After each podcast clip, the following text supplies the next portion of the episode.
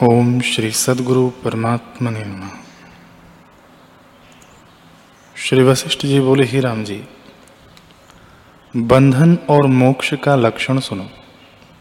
विषय और इंद्रियों के संयोग से इष्ट में राग करना और अनिष्ट में द्वेष करना ही बंधन है। जैसे जाल में पक्षी बंध जाता है, ग्राह्य ग्राहक इंद्रियों के साथ विषय के संबंध से इष्ट अनिष्ट होता है।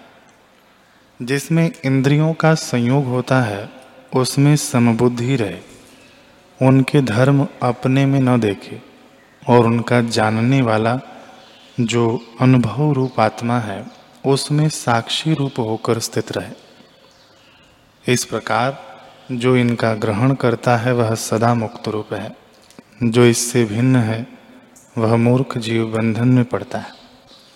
तुम इस ग्राह्य ग्राहक संबंध से सावधान रहो। इनका संबंध ही बंधन है और इनसे रहित होना मुक्ति। राग द्वेष करने वाला मन है, इस मन का त्याग करो। मन ही दुखदाई है।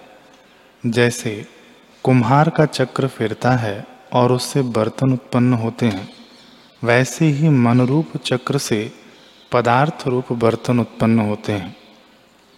मन के स्फुरण से संसार सत्य होता है। जब फुरना निवृत्त होगा, तब कोई दुख न रहेगा।